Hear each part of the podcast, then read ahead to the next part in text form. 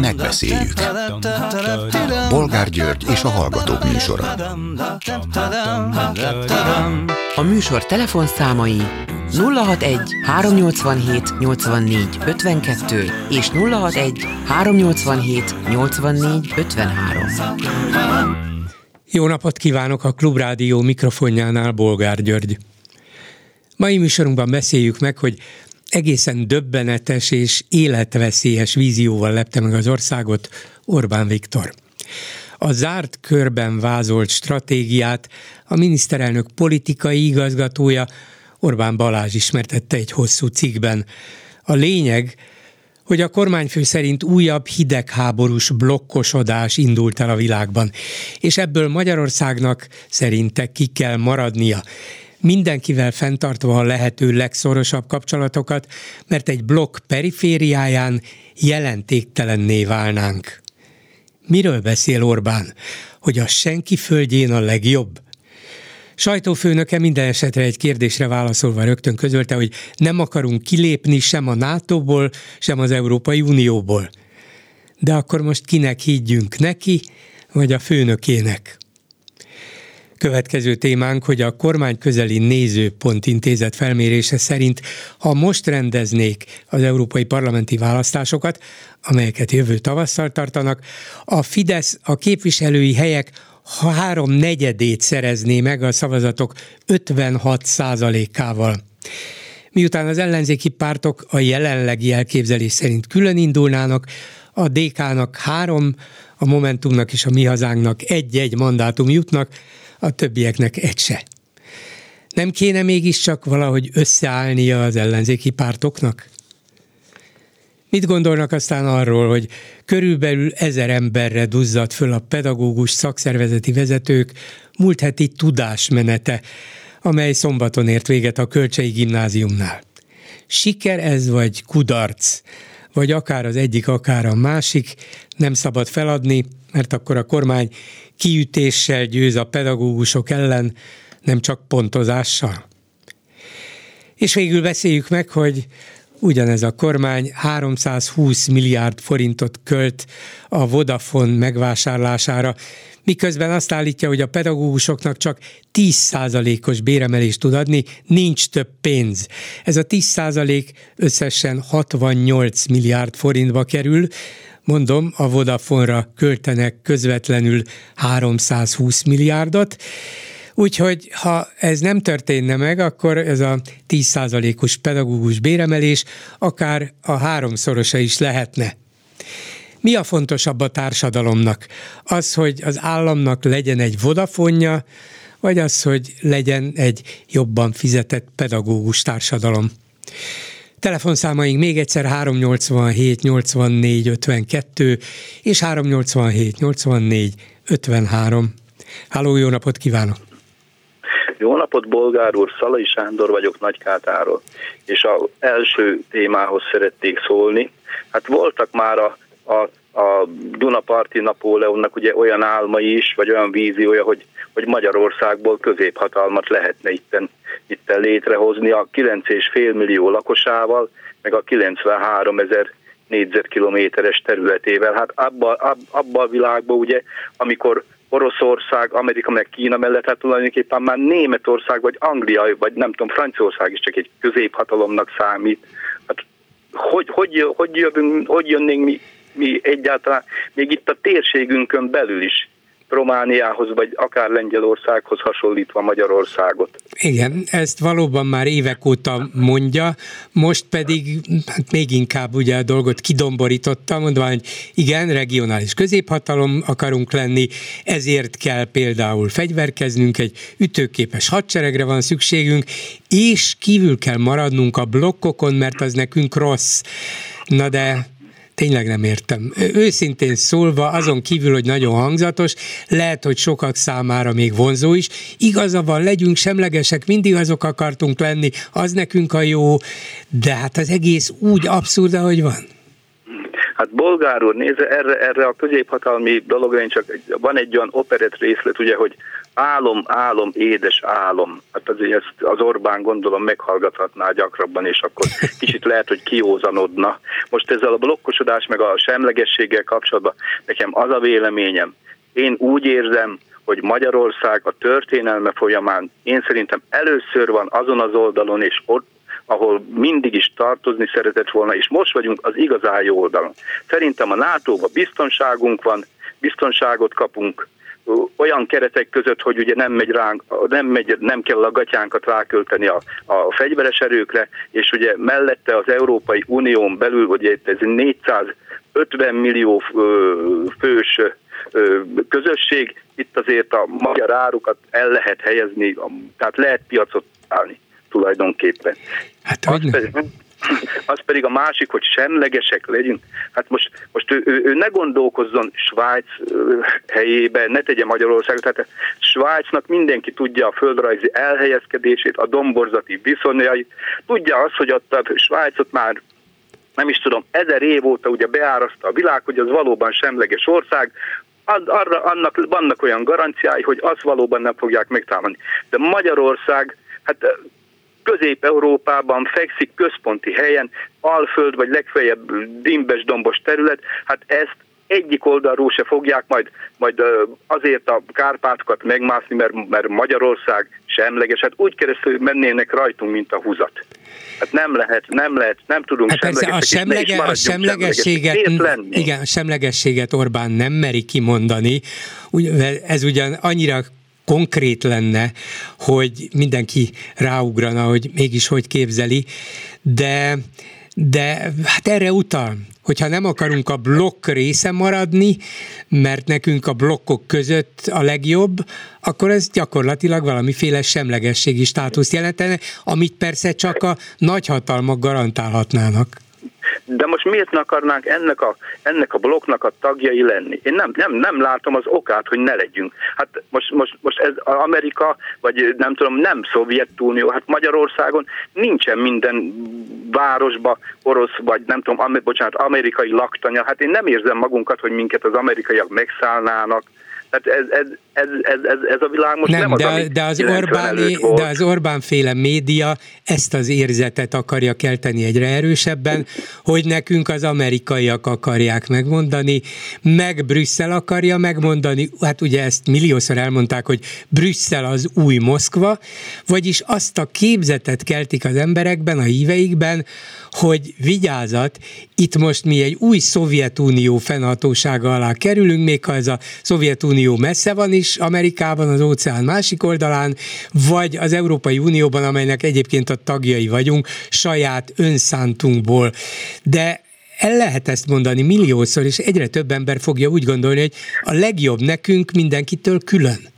Hát nézze, aki a, aki a, aki a, a fideszes médiát hallgatja, meg a rádióit, meg a tévét, az valóban az a nap 24 órájában ezt kapja. De akinek esze van, az nagyon tudja, hogy a szovjetus tosítás, az, az pontosan ott Moszkvában, most megint meg fog indulni, pontosan Orbánnak, a, a barátjának, Putyinnak pontosan az a célja, hogy a, hogy a orosz, vagy hát nem szovjet, ez már orosz birodalmat a, a, kitolja, ameddig csak lehet ö, nyugatra. Tehát nekünk, nekünk most, most mi a jobb? Az, hogy megmaradunk itt a, a nyugati társadalmi rendszerekhez kapcsolódva, vagy pedig, vagy pedig kitesszük magunknak annak, hogy a, hogyha Putyin meg nem tudom, hasonszőrű barátai még sokáig uralmon maradnak Moszkvába, hogy esetleg, esetleg nem, -e, nem -e egy, egy, egy áldozatáé válunk az, az orosz medve fenyegetésének. És ezt elkerülni ezt mi magunk nem tudjuk. Hát ez a 9,5 most, most hiába, a gatyánkat rákötjük a, a magyar honvédségre, akkor se tudjuk magunkat megvédeni.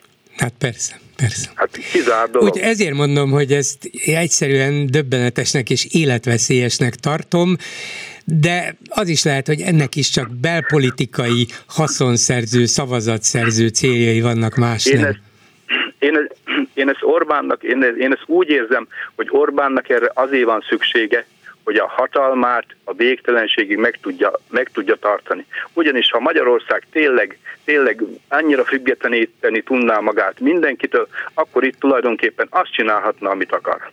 Hát igen.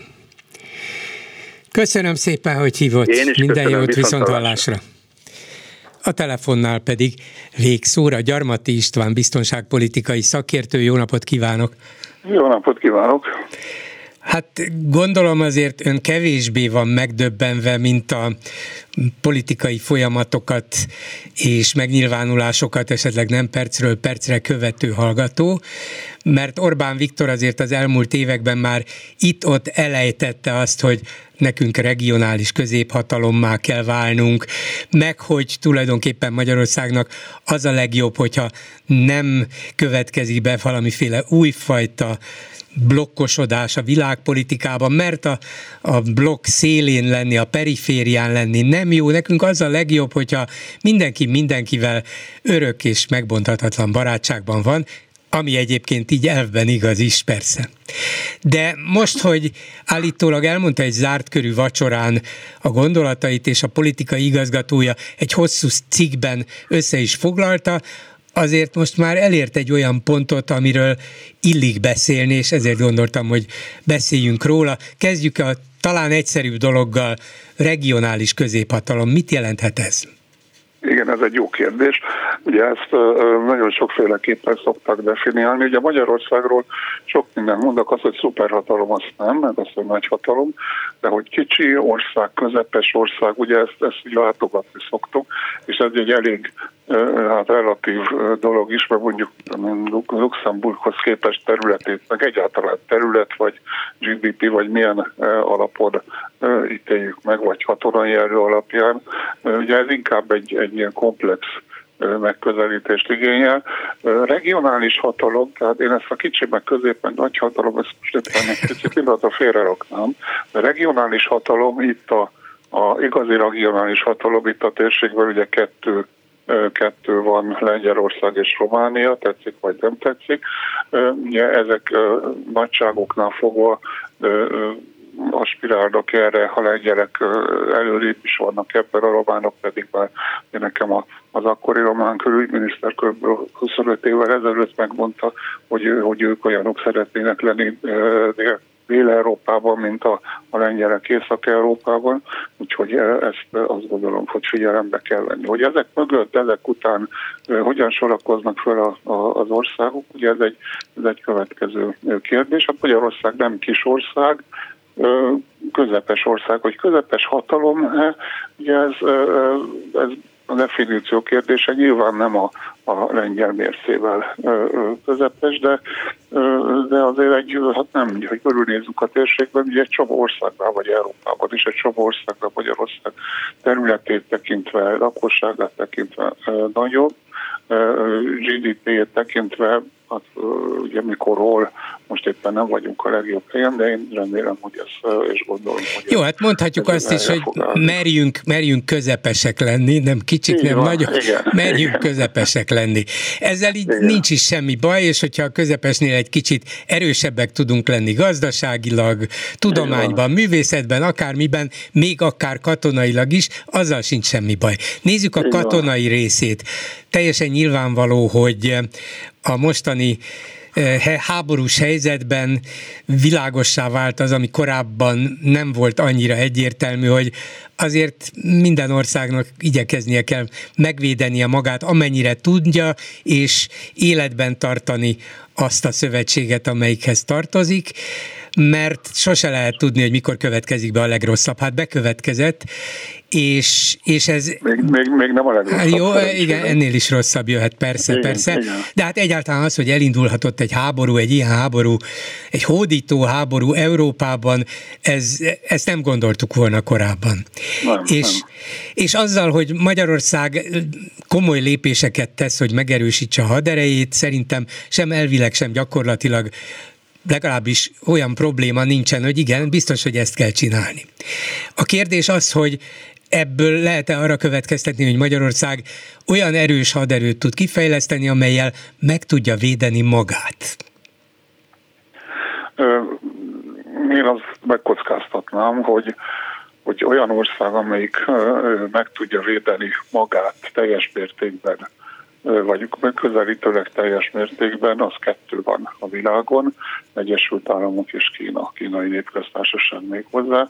Az összes többi ország az valamilyen ennél kisebb mértékben tudja megvédeni magát. Ami persze nem azt jelenti, hogy most mindenkinek olyan, vagy vannak olyan országok, akik, akik hát nem tudják meg, vagy csak vannak olyan országok, akik nem tudják megvédeni magukat, de, de nem hiszem, hogy, hogy, hogy az országok nagy része arra aspirálna, hogy, hogy úgy, úgy általában elvontan meg tudja védeni magát. Ugye ennek nincs is sok értelme. Uh-huh. Ennek a, Tehát a, a legtöbb értelme annak van, hogy egy olyan haderőt kifejleszteni, amelyik jól, szervesen kapcsolódik a szövetségi rendszerünkhöz, mert a NATO többi tagállamával együtt, ha minket érne támadás, akkor nagy esélyünk volna megvédeni magunkat, mint ahogy a többi országnak is ez a ez lehet a célja, hogy olyan haderőt fejleszten ki, amely a többiekével együtt hatékony és, és erős. Így, így van, ugye nekünk van most egy lehetőségünk, hogy a szükségből erényt kovácsoljunk, ugye nagyon hosszú időn keresztül, és ez sokáig ostoroztam, és nagyon régen ostoroztam, ez, ostorozom ezt a politikát, ami hosszú időn keresztül jellemző volt, hogy ezt hagytuk elsorolni a, a magyar haderőt. Ugye de most van egy olyan lehetőségünk, hogy nem egy következő mondjuk a, a 90-es évek elejéhez képest egy következő szintre fejlesztük a magyar haderőt, hanem azt átugorva egy, egy ennél is magasabb, a 21. század követelményeinek megfelelő haderőt alakítsuk ki. És egy jó néhány beszerzés, amit látok, az, az erre, erre az irányba had, ugye amikor sokan nem tehát nem, nem biztos, hogy, hogy észlelik azt, hogy, hogy a, a Hughes, a Lynx harckocsi az ugye pontosabban nem harckocsi, hanem páncélozott gyalogsági szállítójármű, harcjármű. Ugye az pontosan az a kategória, amelyik a páncélozott, ugye a harckocsik alatt lévő kategóriában a 21. század fegyvere, és van még egy-kettő ilyen is. Ugye ezen kívül nyilvánvalóan a, a drónok, amikre óriási figyelmet kell fordítani. Szóval van egy esélyünk arra, hogy nem olyan haderőt fejlesztünk ki persze, amelyikben minden megvan és mindenki ellen meg tud védeni magunkat, de ahogy mondtad, amelyik szervesen bele tud illeszkedni egy, szövet, illeszkedni egy szövetségi rendszerbe. Ugye mi szerencsések vagyunk, mert mi tagjai vagyunk egy szövetségi rendszerek, sőt, ha, ha, ha szabad, akkor bizonyos értelemben az Európai Uniót is ide sorolnám. Ugye ott is van egy szolidaritási klauzula, klauzula amiről el szoktuk felejtkezni, de de hát vannak olyan országok, ugye, amelyek nem tagja, a Dél-Korea például ugye sokkal nagyobb fenyegetéssel néz szembe, mint mi, és mégis meg kell, hogy védje magát. Tehát nekünk ki kell használni azt, hogy nem kell egy, egy teljes spektrumú hadsereget fejleszteni, viszont lehetőségünk van, hogy egy, egy régebbi, egy, egy két fokkal magasabb szintre emeljük a, a védelőket. De hogy visszakapcsoljunk akkor a beszélgetés első részéhez, az irreális, hogy akár a lengyel, akár a román véderő szintjére emeljék a magyar haderőjét. Ez a lakossági, gazdasági, meg egyáltalán katonai szempontból is tulajdonképpen értelmetlen volna. Én, én azt, igen, hát ugye miért, miért kellene nekünk magukat a, a románokhoz vagy a lengyelekhez hasonlítani, ugye nem egyik se fog közeljövőben, az elkövetkezendő száz évben megtámadni minket. Ugye nekünk a saját szükségleteinkhez kell hasonlítani, a saját lehetőségeinkhez azt, amit, amit kifejlesztünk. Azt gondolom, hogy, hogy én nem szeretek, nem szeretek regnáló kormányokat, egyáltalán kormányokat kísérni, de az elmúlt években a beszerzések és bizonyos mértékig az átszervezések is, az újraszervezések is ebbe az irányba mutatnak. Akkor térjünk át ennek az Orbáni víziónak a másik bővebben kifejtett részére, hogy tudnélik Magyarországnak ki kellene maradnia az úgynevezett blokkosodásból, amely blokkosodás persze létezett tegnap előtt is, ez nem most, most találták ki, és nem most jön létre. Az másik kérdés, hogy az oroszok agressziója után ez a nyugati blokk, a NATO, de maga az Európai Unió is erősebben összetart, és, és megpróbál közösen választ adni erre a fenyegetésre. Orbán ebből levonja azt a következtetést, hogy hát ez nem jó, és ebből a szempontból mondjuk az első menetben igaza van, hát persze persze, hogy nem jó, mert ez egy veszély, egy fenyegetés, ilyenkor reakciót kell, valamilyen reakciót kell mutatni, ez pénzbe kerül, ez, ez sok szempontból veszélyes, és, és leköti az energiáinkat, igen, de ha az a második lépés, hogy ki kell maradnunk a blokkosodásból, mert ez azt jelenti, hogy a periférián vagyunk és maradunk, és az nekünk mindig rossz volt, azt, azt egyszerűen nem tudom értelmezni, és hogyha szó szerint próbálom, hogy tudni, ki kell maradnunk, akkor ebből ez következik, hogy hát akkor nem maradunk a NATO tagja, meg hát akkor nem maradunk az Európai Unió tagja, mert nekünk a kettő között az oroszok, az orosz birodalom és a nyugati birodalmak között kell maradnunk, mindenkivel legyünk jóba. Reális ez? Nagyon jó szép lenne, nem szokott sikerülni, de azért, ha, ha figyelmesen elolvassuk azt, amit, amit Orbán Balázs írt, mert ugye azt tudjuk, nem azt, amit a miniszterelnök mondott, mert azt nem tudjuk. Hát pontosan, remélem, hogy jól, remélt, remélem, igen, hogy jól írta le, mert igen, akkor igen, kikapra érte. Szerintem jól, jól írta le. Ugye abban abban az Európai Uniót azt a miniszterelnök úgy említi, mint aminek mi tagjai vagyunk, tehát egy, az Európai Unió mi vagyunk. Az Európai Unió ellenességnek ebben a, a, ebben a cégben nyomos sincsen, sőt, ugye ez egy kifejezetten azt mondja, hogy, hogy az Európai Uniónak össze, hogyha nem sikerül ebből az úgymond blokkosodásból kimaradni, az rossz az Európai Uniónak, tehát rossz nekünk is. Ugye, ami én, én azt látom emögött, kicsit, hogy hadd legyek jó indulatú kivételesen, hogy ugye annak az erősítéséről van itt szó igazából, és most nem a propagandáról beszélek, hanem valóságban, amit sokan, és a miniszterelnök különösen már hosszú idő óta mond, hogy egy, egy európai biztonsági tömörülést kell az Európai Unióból létrehozni, közös európai hadsereg, ugye ez sokszor szorgalmazta már a, a miniszterelnök, és sokan beszélnek is róla, és erről nincs is vita, igazából a, a vita arról folyik, hogy hogyan, hogy, ezt hogyan lehet létrehozni, és hogy ez hogyan viszonyul a NATO-hoz. És ugye ebben a vitában ez egy, én azt gondolom, a miniszterelnöknek az, itt azt fejti ki azt a nézetét Orbán Balázs tolmácsolásában, hogy ennek egy önálló autonóm Európai uh-huh. Unió. De, de ez ugye nincs kimondva, mint ahogy az sincs kimondva, hogy hát akkor ezt a NATO-t fe, felejtsük el, mert az az amerikaiak uh-huh. dominanciája alatt áll, de ön úgy érzi, hogy lényegében ez az üzenet, még ha nem is teljesen világosan. Hát, hogy mondjam, én próbálom szakmai nyelvre lefordítani egy politikai üzenetet, ez mindig nehéz. Uh-huh. Különösen ugye, amikor hát nyilvánvalóan egy politikus az elsősorban mindig a saját belső közvéleményének üzen, feltehetően másképpen fogalmaz, vagy nyilvánvalóan másképpen fogalmaz mondjuk egy NATO csúcsértekezleten. Én, én azt jó indulatúan, és egyébként Magyarország érdekét figyelembe véve meg ismerve a szereplőket azért a miniszter miniszterelnököt már elég régen ismerjük, azt, hogy ő, ő ugye ilyenkor az Arany János idézet szokott eszembe jutni, hogy, hogy mit gondolta a költő, és ő ugye azt mondta, hogy gondolta a fene, de én azt gondolom, hogy, hogy ha, ha elolvassuk az, az Orbán Balázs akkor én ezt a következő szakmailag, ezt a következtetést vonnám le belőle, ami egyébként egy pozitív következtetés, ez egy más kérdés, hogy hogyan lehet ezt előre mozdítani, és ebben Magyarországnak a végül aztán milyen szerepe van. Az, abban, abban egyetértek vele teljes mértékben, sajnos egyet kell, nem azért, hogy veled sajnos egyetérteni, hanem a tényel, hogy, hogy amit mi kívánunk, az, az nagyon nagy mértékben befolyásolja Oroszországnak a, a, a magatartása, és nem segíti elő azt, amit mi szeretnénk. Még egy megjegyzést szeretnék, hogy, hogy az igaz, hogy van egyfajta blokkosodás a világban, de egészen másfajta blokkosodás ez, mint ami volt a 90-es évek előtt. Mások a szereplők, másképpen blokkosodik a, a, a, a világ, ugye itt új szereplők lépnek, lépnek szélre, mint Kína vagy a BRICS, meg Brazília, tehát sokan, tehát egy másfajta blokkosodás van, és ebben kell hogy megtalálni Magyarországnak is a helyét.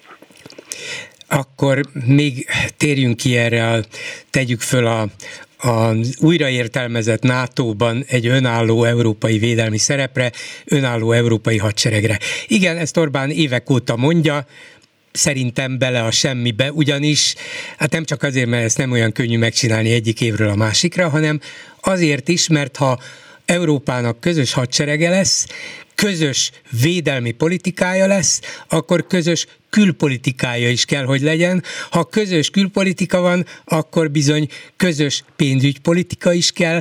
Ez az egyenes út az európai Egyesült Államokhoz, még ha nem úgy fogják hívni, akkor is. Orbán politikája pedig a nap minden órájában éppen ennek az ellenkezője. A kettő összeegyeztethetetlen.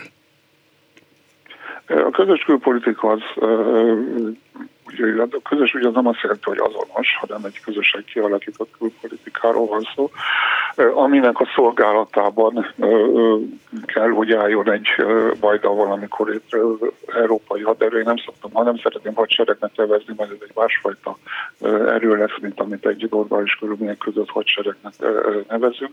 Ugye a politikai integráció és a gazdasági integráció, most a gazdasági teljesen átfogó értelemben értem, ez ugye nagyon szorosan összefügg, de a politikai integráció előre tud szaladni akkor, hogyha ha, ha erre megvan a, a, a politikájának meg a szükség. Egyelőre én azt gondolom, hogy az európai hadsereg és az európai közös politika azért nem nagyon jön létre, mert nem látunk egyelőre olyan fenyegetést, amelyik Európát fenyegetni, az Egyesült Államokat meg nem fenyegetni, ugye mert akkor kell európai reagálás, hogyha nem számíthatunk az európai védelemben az Egyesült Államokra.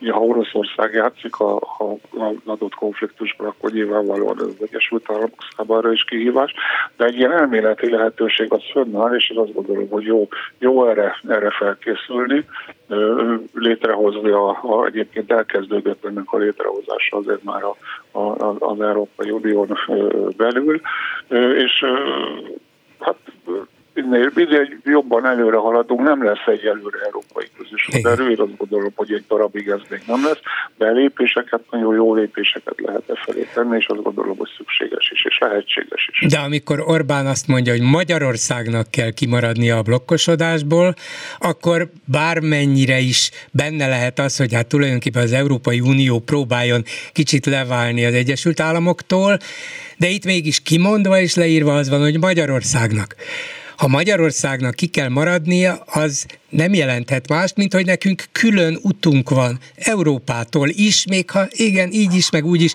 elismerjük az uniót, annak szükségességét, ki tud maradni valahogy Magyarország ebből az Amerika által dominált blokkosodásból?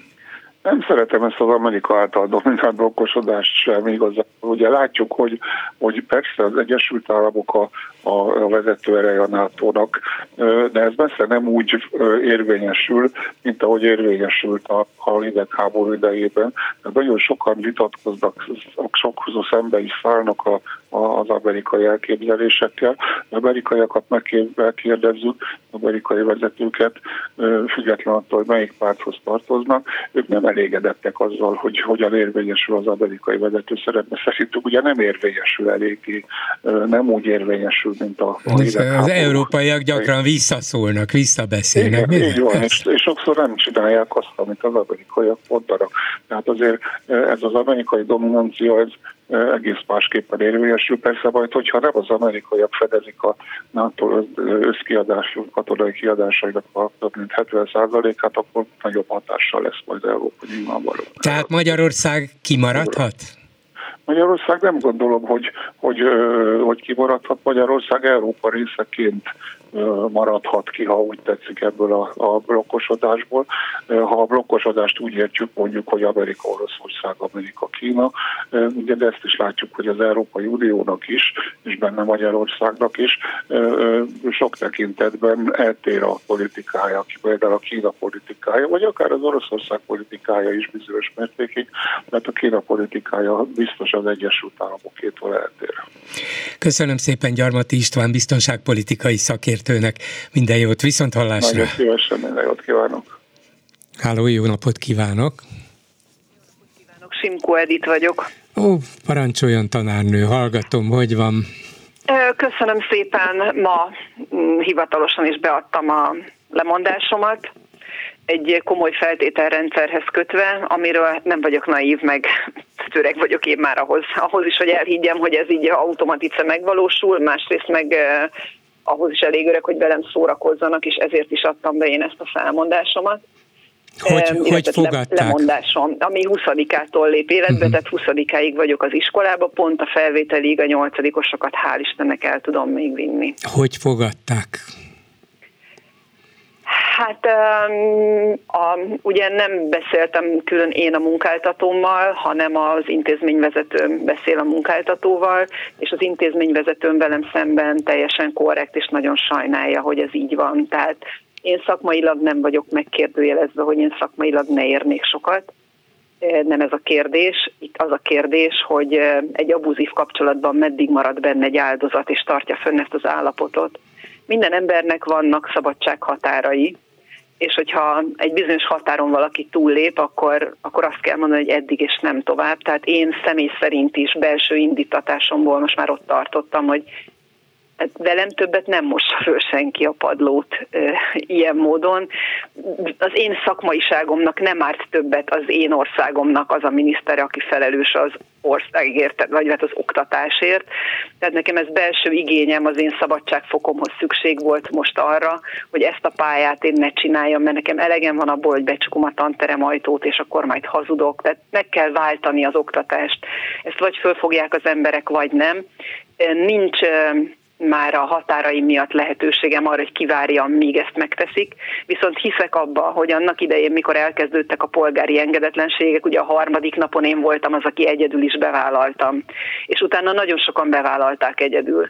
Ősszel én voltam az egyik kezdő polgári engedetlen, már akkor csatlakoztak hozzám többen, és és utána, amikor a bünt, vagy fenyegető levél nevezzük nevén megérkezett, akkor én a válaszomat, mikor vittem, egy az az egy ember kísért, de utána már a többieket százak. Tehát abban bízom, hogy én ezt megtettem, és akkor hát, ha megint mindenki lép egyet a skálán. Uh-huh. És gondolja, hogy ez így többet fog érni, többet fog jelenteni, mintha belülről lazította vagy bomlasztotta volna tovább a rendszert? Hát én már öreg vagyok, én emlékszem a pártagokra, amikor mondták, hogy belülről kell, meg hogy azért lépjen be valaki a pártba. Én még nem éltem meg ezt a pártidőszakot, tehát azért annál fiatalabb, de hogy azért lépjen be, hogy akkor majd belülről lehet kritizálni, meg gyakoroljunk önkritikát, elvtársak, meg mit tudom, milyen szólamok voltak. Én az egyik egyetemi dolgozatomhoz az 50-es évek irodalmából szemezgettem, tehát hogy azért elég jó tapasztalataim vannak arról is, hogy mondjuk ilyen kongresszusokon milyen dösszenetek hangzottak el, kívül kívülről vagy belülről bomlasztás. Lehet, hogy többet érne, de nekem Simkó Editnek személy szerint ez volt a feladatom most magammal szembe. Tehát nagyon fontos, hogy én nem tudok veszíteni ebben a helyzetben, mert hogy magam miatt ezt meg kell lépnem, tehát innentől fogva akkor ezért nyertem, ha megváltódik az oktatás, akkor meg azért nyerek. Tehát ha ez az ára, akkor hajrá. És ha már nem lesz, az, nem, nem megy az iskolába, mert megszűnik a munkahelye, akkor hogy próbálja elősegíteni ezt a változást? Vannak, vannak olyan lehetőségei, személyes kapcsolatai, szervezet, ahol dolgozhat, most arról nem is kérdezem, hogy hogy fog megélni, de nyilvánvalóan nem hagyja az egészet maga mögött, nem legyint rá, jó, megtettem a magamét viszont látásra, most már ezzel nem foglalkozom, hanem valamit csinálni akar csak, ha tetszik kívülről. Hol? Hogy? A tanítanékhoz nekem elég szoros kapcsolatom van. Ugye ők szervezték a karzaton a tiltakozó akciót, amelyben én is részes voltam. Fölszólalók tüntetéseken most is megszólaltam a, a tudástúra után a, a tüntetésen, azon a demonstráción, amin volt. Ha kérik, én jövök és segítek. Ha kell, akkor én elindulok ha az országba beszélgetni kollégákkal, hogy egyszerűen a szakmaiságunkat kell megerősíteni, és nem hagyhatjuk. Tehát az nem jó állapot, ha az embernek hazudni kell. Én nagyon utálok. Az nem jó állapot, ha így rálegyintek, hogy jó, mindig is olyan volt az oktatás, hogy igen, becsuktuk a teremajtót, és akkor történt valami nagyon nagy a baj, mert tényleg nagyon el fogunk butulni. Tehát mikor ez a középszer e, irányítja az országot, ez a kulturális igényét tekintve is középszer.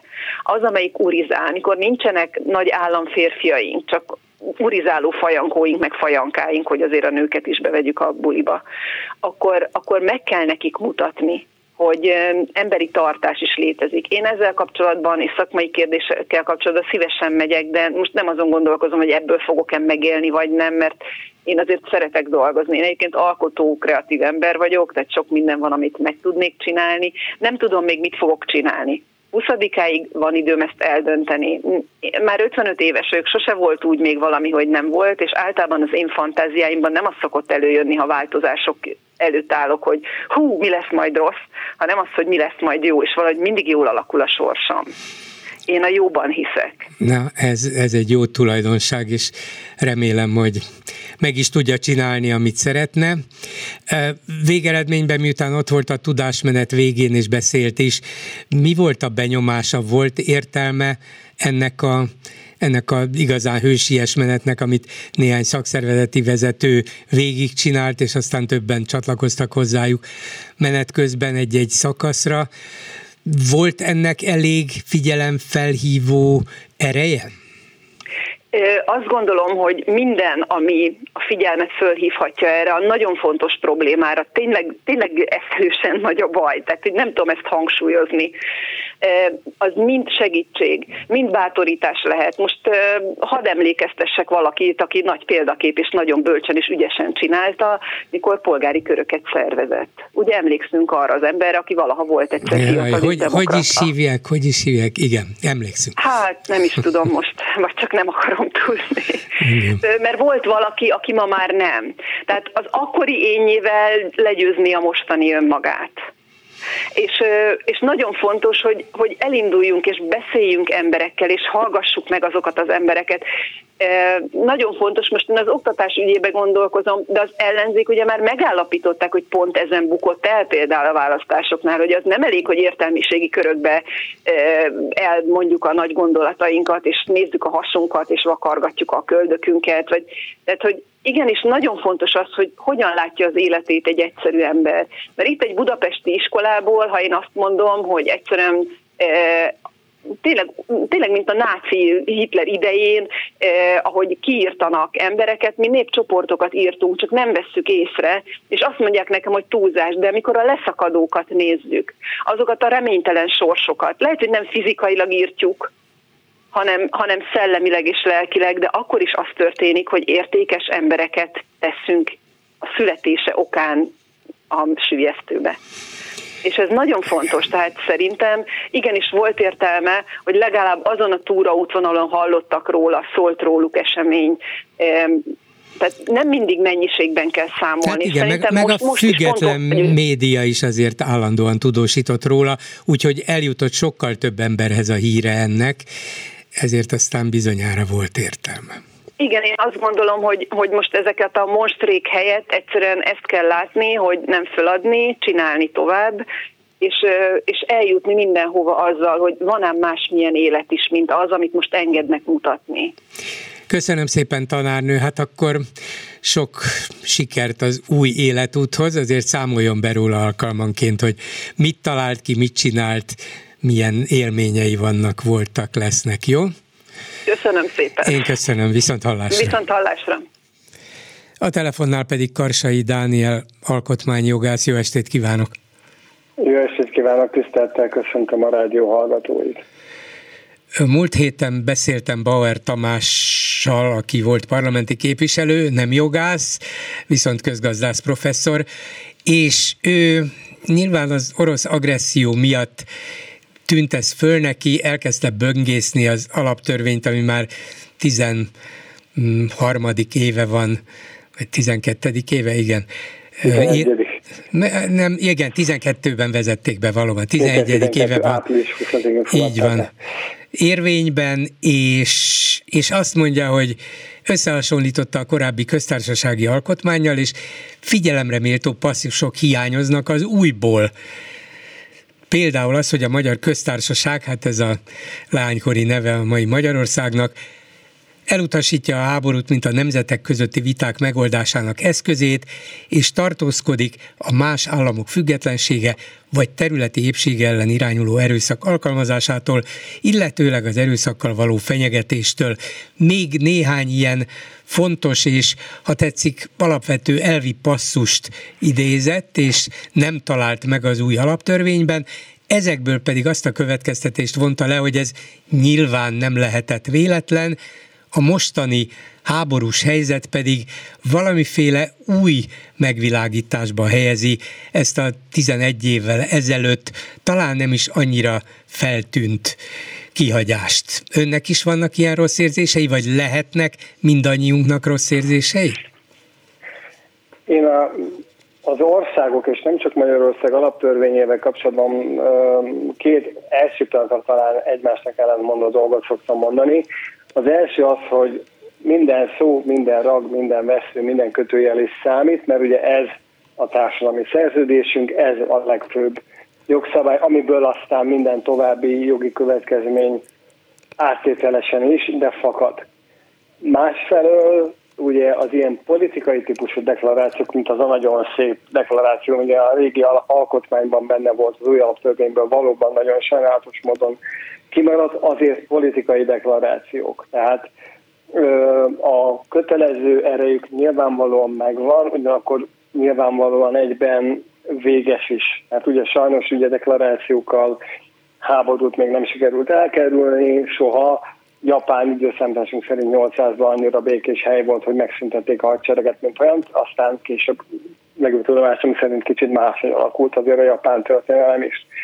Tehát szerintem önmagából se túlzott, se semmilyen következtetést ne vonjuk le abból, hogy ez a valóban szép deklaráció a jelenlegi alaptörvényből hiányzik, de én azért azt gondolnám, hogy a ló másik oldalára se ö, essünk át, és mondjuk azt, hogy most akkor nem tudom, hogy valójában egy vérszomjas rezsimmel van gondunk, aki alig várja, hogy a összes többi szomszédos államot bármilyenokban is belerohalhassa, vagy részt vehessen, és nem tudom, nem tudom miért csinálja a háborús úszítást. Tehát azért szerintem önmagából ez sem uh-huh. következik. Én azt gondolom, hogy ez is a, azon dolgok közé tartozik, ami mutatja, hogy ez az alaptörvény ugye számos sebből érzik, nagyon-nagyon biceg valójában nem tölti be azt a funkcióját, hogy valódi a társadalom túlnyomó többségének megfelelő társadalmi szerződésként funkcionáljon. Hát ugye sokszor módosítottuk már, tehát hogyha tényleg annyira békepárti a NER, mint mondja, akkor egy következő alaptörvény módosításban éppen ezt is fel lehetne uh-huh. írni, hiszen legutóbb messünk szerint folyamatosan azt hangsúlyozzák, hogy békét kívánnak utána meg Oroszország között, hogy konkrét ugye háborús helyzetről beszéljünk. Igen, a háborúra még majd... én ezt tudom mondani. Értem, értem. Még azért egy-két paragrafust idéznék, és aztán még visszatérnék a háborús kérdésre.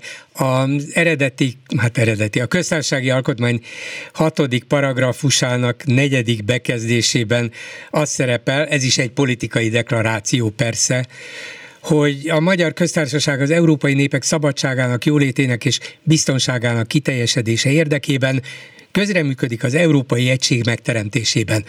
Ez annyira magától értetődő volna az Európai Unió egyik tagjától, hogy azt mondanám, hogy hát ezt álmunkban is beírjuk, és, és eszünkbe nem jutna álmunkban sem kivenni az új alaptörvényből.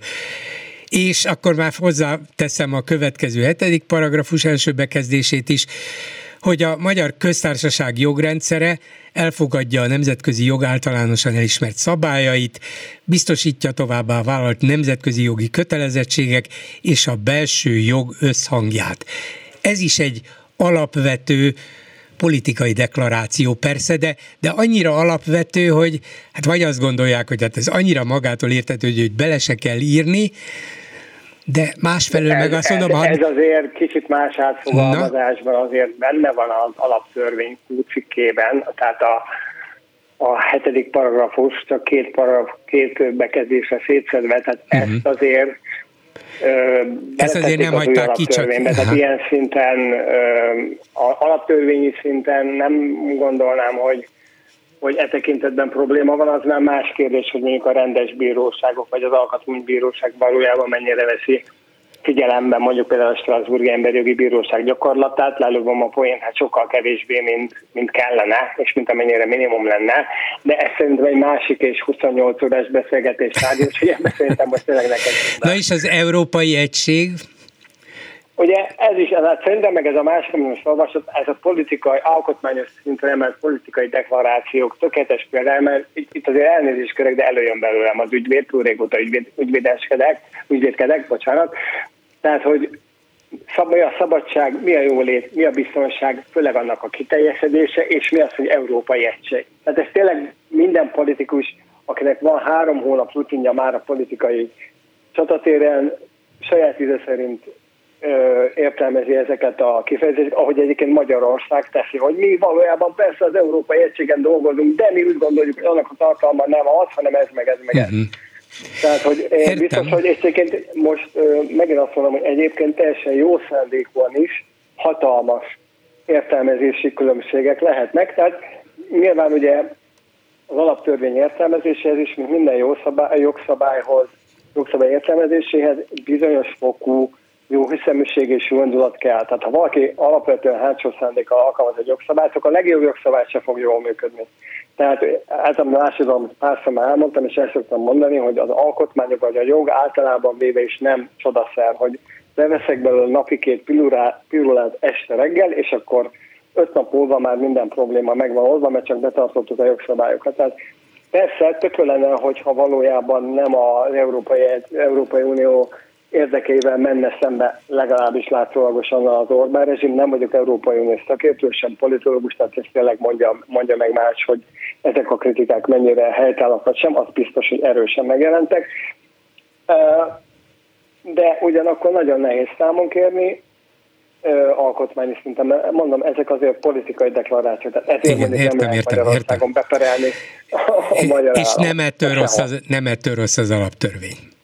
Nem, nem, nem. Uh-huh. Tehát ugye ezek ilyen, ezek ilyen elegancia kérdések, amik persze összességében az egésznek a hangulatára is, meg irányvonalára is kihatnak, mert jó lenne, ha benne lenne, de a sorban mondjuk ennek a mondatnak a hiánya azért nincs túlságosan elő ahhoz képest, hogy, hogy milyen valóban nagyon szomorú és abszolút mindenfajta morális és alkotmányos standarddel összeegyezhetetlen dolgok vannak benne, mint mondjuk a hajléktalanság kriminalizálása, és a sor még sokáig lehetne folytatható a szexuális kisebbségek alkotmányi szintű megkülönböztetése, stb. stb. stb. Igen, de, de nem az alaptörvény hiányosságai miatt fogunk háborút indítani esetleg egy szomszédos országgal szemben, nem, vagy szétverni, nem, vagy szétverni az lenne, Európai Unió egységét ha benne lenne a kifejezett tehát lenne az, hogy Magyarországnak tilos háborút vívni a bármilyen más nemzettel, mondjuk ez az első paragrafus egy olyan törvénynek, akkor is lehet, hogy Magyarország háborúzna, mert azért a mhm. jogszabály csak jogszabály, az alaptörvény is csak egy jogszabály, és a való élet néha nem követi a jogot. Tehát ezért mondom, hogy se túl ne értékeljük ezeknek a dolgoknak a hiányát, de ne is menjünk el, mert teljesen szó nélkül, mert való igaz, azért az elegancia, meg a szépség, meg a hangulat az nagyon fontos építőköve egy alkotmányos demokráciának, egy alkotmányos jogállamnak, és ilyen szempontból igenis ezek a deklarációk nagyon hiányoznak, de ez szerintem 20 rangú probléma. Nem ettől fog Magyarország háborúba sodródni, vagy sem. Vagy nem ettől lesz kevésbé előmozdítója az európai vagy Európai Uniós egységnek, vagy sem. Uh-huh. Tehát, hogyha mm, mondjuk azok a feltételezések, mm, ezek érkeztek Oroszországból is, meg Lengyelországból is, állítólagos értesülések, hogyha Oroszország megszállná Ukrajnát, akkor felajánlana bizonyos területeket Lengyelországnak és Magyarországnak, ahova akkor bevonulnának a két ország csapatai, ezeknek a feltételezéseknek az esetleges elképzelése vagy, vagy vágyálma bizonyos politikai erők vagy, vagy csoportok részéről semmiképpen sem hozható összefüggésbe azzal, hogy 11 évvel ezelőtt életbe lépett ez az alaptörvény, amelyik a háborút, mint a viták megoldásának eszközét kizárja, mert akárkinek akármi fordult meg a fejében, ettől még lehet háborút indítani, és ha ez nincs benne, akkor sem kell, vagy nem kell bevonulni más ország területére. Igen, meg a bevonulásra magában még nem háború elnézést, ezt a kommentet nem bírtam kérni, de ezt, erre mondjuk tényleg válaszoljanak fentezírók, politikusok, meg történészek, alkotmányjogászként én nem tudok mondani. Tehát annyira Igen. kívül van már azon a terén, ami alkotmányjog, ez már a politika, hadászati valóság, de inkább mondom fentezi, abból, a, a, ott is a rosszabbik fajtából, hogy erre én alkotmányagásként elnézést kérek a hallgatóktól, de értelmesen nem tudok mit mondani, mert tényleg fantazmagória, hagymász kategóriába tartozik, szerintem. Aztán, Aztán az, az élet is néha hagymázas tud lenni. Sokszor, sokszor nagyobbat közületi kérdésekben, de azért remélem ebben nem fogok. Jó, akkor a végén, hogy mm, az egészet valamilyen kontextusba helyezzük, arra tud röviden valami kis összefoglalót adni, hogy mitől rossz ez az alaptörvény? Most már azon kívül, hogy hányszor, kilencszer módosították, mert tehát valószínűleg nem felelt meg még az eredeti követelményeknek sem. Hát röviden nem tudom ezt foglalni, de azért megpróbálom. Tehát szerintem a legfontosabb probléma vele, ugye hát sok vita volt erről 2021 ősben, amikor fölmerült ez a feles kétharmados módosítás mizéria, hogy igazából nem állt mögötte ö, valódi társadalmi közmegegyezés, nem volt rendesen megvitatva, és egyébként maga a norma szöveg az első része, meg még most is, tehát azért, ne, tehát azért ez is szolgálhatna egy jogállami demokrácia alapjául, mert azért tényleg az, a minden jogszabályt az azt alkalmazók töltenek meg tartalommal. De hát rengeteg maradi uh, úsdi paragrafus van benne, az egész szemlélete, ugye tényleg ezt a régletűnt konzervatívnak, a mai konzervatívok által konzervatívnak világot próbálja sok esetben visszahozni. Vannak nyíltan jogsértő passzusokban, amiket már említettem a beszélgetés korábbi részében, vannak benne előremutató dolgok, és um, például mondjuk az alaptörvény 28. cikke, ami ugye előre józanészt, stb. használtat a bíróság, amelyet meglepően nagy tartalommal megtartottak a, a bíróságok, és az én tapasztalatom szerint sokszor pozitív irányban, meg még az alkotmánybíróság is de összességében én azt mondom, hogy amit mindig is mondtam, hogy ez az alaptörvény, ezektől nem lehet ö, ö, illegitim, vagy jogszerűtlen, vagy érvénytelen, hanem nagyon nagy legitimációs deficittel küzd, és egyre nagyobb küzd minden nap, mert a társadalom egy jelentős részének egyre nehezebben elfogadható, vagy nem is igazán elfogadható, belül legalábbis, mint, a, mint egy valódi alapszerződése a magyar társadalomnak és ez a fő ok, ezt el kéne fogadni egy valóban konszenzusos alkotmányt, ami valahol tényleg középen találkozik, tehát se nem egy ilyen nem tudom, szélsőséges, balliberális, nem szeretem ezeket a jelzőket, jogvédő ideológiát nem tűnköz sem azt, amit a jellegi alaptörvény, amelyek hát az jellegé konzervatív jobboldali értékrendet tudok, amit nem azt a magyar társadalom többsége. Hát a jó élet szerintem a kompromisszumokról is szól. A magyar alaptörvény ezért nem jó, mert kompromisszumokat nem tükrözött és nem tükröz jelenleg sem szerintem. Igen, de emiatt ne féljünk egy háború kitörésétől, mert emiatt, ez nem emiatt ne, fog emiatt kitörni. Ne, ez magyar belpolitikai kérdés. Értem. Köszönöm szépen Karsai Dániel ügyvéd alkotmányjogásznak. Viszont hallásra. Viszont hallásra, nagyon szépen köszönöm a megtisztelő meghívást. Röviden a mai témáinkról egészen döbbenetes és életveszélyes vízióval lepte meg az országot Orbán Viktor. A lényeg az, hogy szerinte újabb hidegháborús blokkosodás indult el a világban, és ebből Magyarországnak ki kell maradnia, nekünk mindenkivel fenntartva, fent kell tartanunk a lehető legszorosabb kapcsolatokat. Egy blokk perifériáján szerinte jelentéktelenné válnánk, de hát milyen blokkról van szó? Arról a bizonyos nyugatiról, amelyiknek tagja vagyunk, az Európai Unióról, meg a NATO-ról most maradjunk ki. Miről beszél? Aztán a kormány közeli nézőpont intézet felmérése alapján ha most rendeznék az európai parlamenti választásokat, amelyek jövő tavasszal lesznek, a Fidesz a képviselői helyek háromnegyedét megszerezné a szavazatok 56%-ával. azt feltételezve persze, hogy az ellenzéki pártok külön indulnak, ahogy most tervezik. A DK-nak jutna három, a Momentumnak és a Mi Hazánknak egy-egy mandátum, szóval ha ez marad a stratégia, akkor a jelenállás szerint totális katasztrófa következne be. Mit gondolnak aztán arról, hogy Körülbelül ezer emberre duzzadt föl a pedagógus szakszervezeti vezetők múlt heti tudásmenete, amely szombat délután ért a Költséggimnáziumhoz. Az egyik felszólaló Simkó Edith tanárnő éppen most egy fél órája telefonált be ide a rádióba, és elmondta, hogy ma beadta a lemondását, elhagyja az iskolát, ahol eddig tanított, és azt mondja, hogy ezzel is példát akar mutatni, mert a helyzet elviselhetetlen. Vajon fogják-e követni a példáját, illetve azokét, akik a Szent Gotthárdi iskolában ma talán 29-en kezdtek polgári engedetlenségbe, szóval nem szűnnek a tiltakozó akciók, kicsik, közepesek, nagyobbak, lesz-e eredményük, és kérdezem ezt azért is, mert, és ez az utolsó témánk, hogy a kormány 320 milliárd forintért veszi meg a Vodafone telekommunikációs cég 49 át az 51 ot egy magyar magáncég, Hát miből is egy állami bank hiteléből.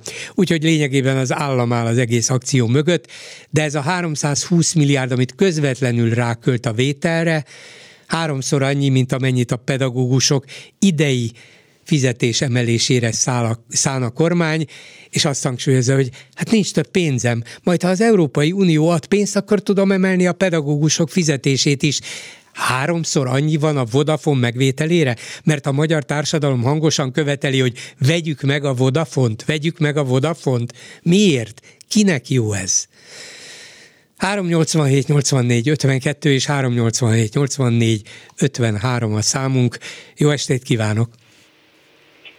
Jó estét kívánok, Bolgár úr, Szűzágnes vagyok, és most gyorsan ehhez csatlakoznék ehhez az utolsó mondatához. Gyakorlatilag az Orbán kormány 12 év alatt minden nap elköveti a sikkasztás büntettét, és ezért, ezért 12 éve senki nem háborodik fel de, de nem, hát ez, ez borzasztó, szóval ez, ez már önmagában borzasztó, csak ez a tömbösödés, ez nekem a, a ez, ez borzasztó a, a, az egész megfogalmazás, mert ez már Tusván fürdőn elkezdte ezt a fasisztoid beszédét, és, és mindig előre megy, tehát mindig amikor mi valami problémán rágódunk, akkor ő már gondolkodik egy következőn, hogy bedobja, és akkor mi lesz a következő, amin rágódunk. Az egész ország, vagy legalábbis Igen. az a része, aki rágódni képes, vagy akar. Igen. Igaza van, így, így, így dolgozik, tehát előre gondolkodik, Igen. Igen. és építi föl a különböző elemeit a politikájának. Addig sincs szó arról, hogy minden áldott nap bűncselekményt követ el minden áldottnak Igen. A, a, a köreivel. Szóval én nem tudom, hogy, hogy mikor és hol és ki fogja ezt megállítani, de azért ez nem mehet mind, és, és az, hogy, az, hogy mindent az uni, ez a, ez a tömbösödés is most megint, megint egy olyan, olyan bűvszó, ami uh, ekvivalens a gyurcsány, a soros, a migránsa, nem tudom mit, most mindenki tömbösödni fog, és az fogja utálni, hogy tömbösödünk.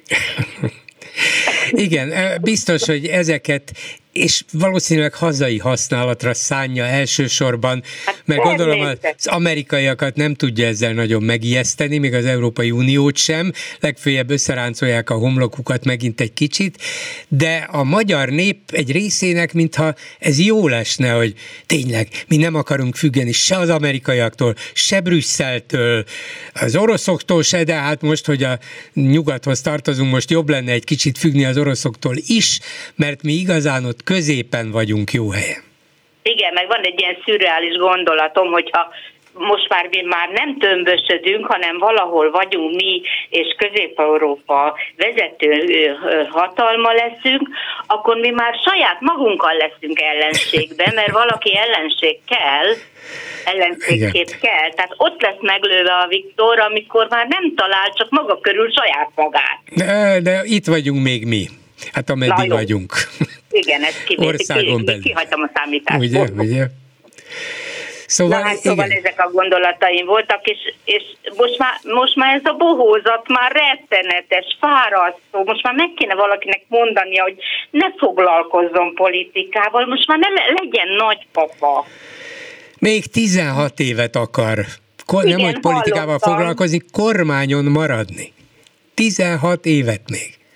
Ezt kimerte, kimerte mondani. Nincs a világon politikus. Putyint is beleértve. Aki ezt, aki ezt kimer, kimeri mondani. Nincs. Igen. Igen. Hát sajnos itt befejeződött az okosságom, mert, mert csak a fel... Enyém is.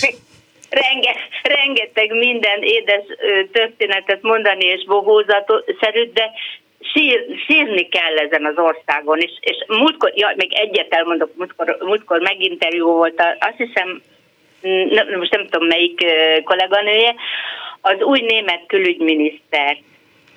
És um, nagyon, nem. nagyon aranyosan, diplomatikusan mondta, hogy Hát ő figyelemmel kíséri. Nem a, nem a budapesti, az új budapesti német nagykövetet, Váradi Júlia de, volt de, az. De, de igen. bocsánat, igen, igen, igen, igen. Csak az volt az aranyos benne, hogy, hogy olyan, olyan kellemesen és a diplomácia minden szabályát betartva gyönyörűen mondta, hogy hát igen, ő nagyon figyelemmel kíséri a magyar eseményeket, és, és amit itt tapasztalt, hát az igencsak meglep, vagy valami ilyenhez. Szóval magyarul azt mondta, hogy erre nem is gondolt, hogy mi, mi vár is rá. Igen, meg olyan finoman utalt rá, hogy hát Schmidt Mária szerint Németország már nincs is. Igen. Ja, igen, igen, ő volt, Ugye? akinek igen. aki fölhívta a férjét, hogy, úgy van, hogy, úgy van.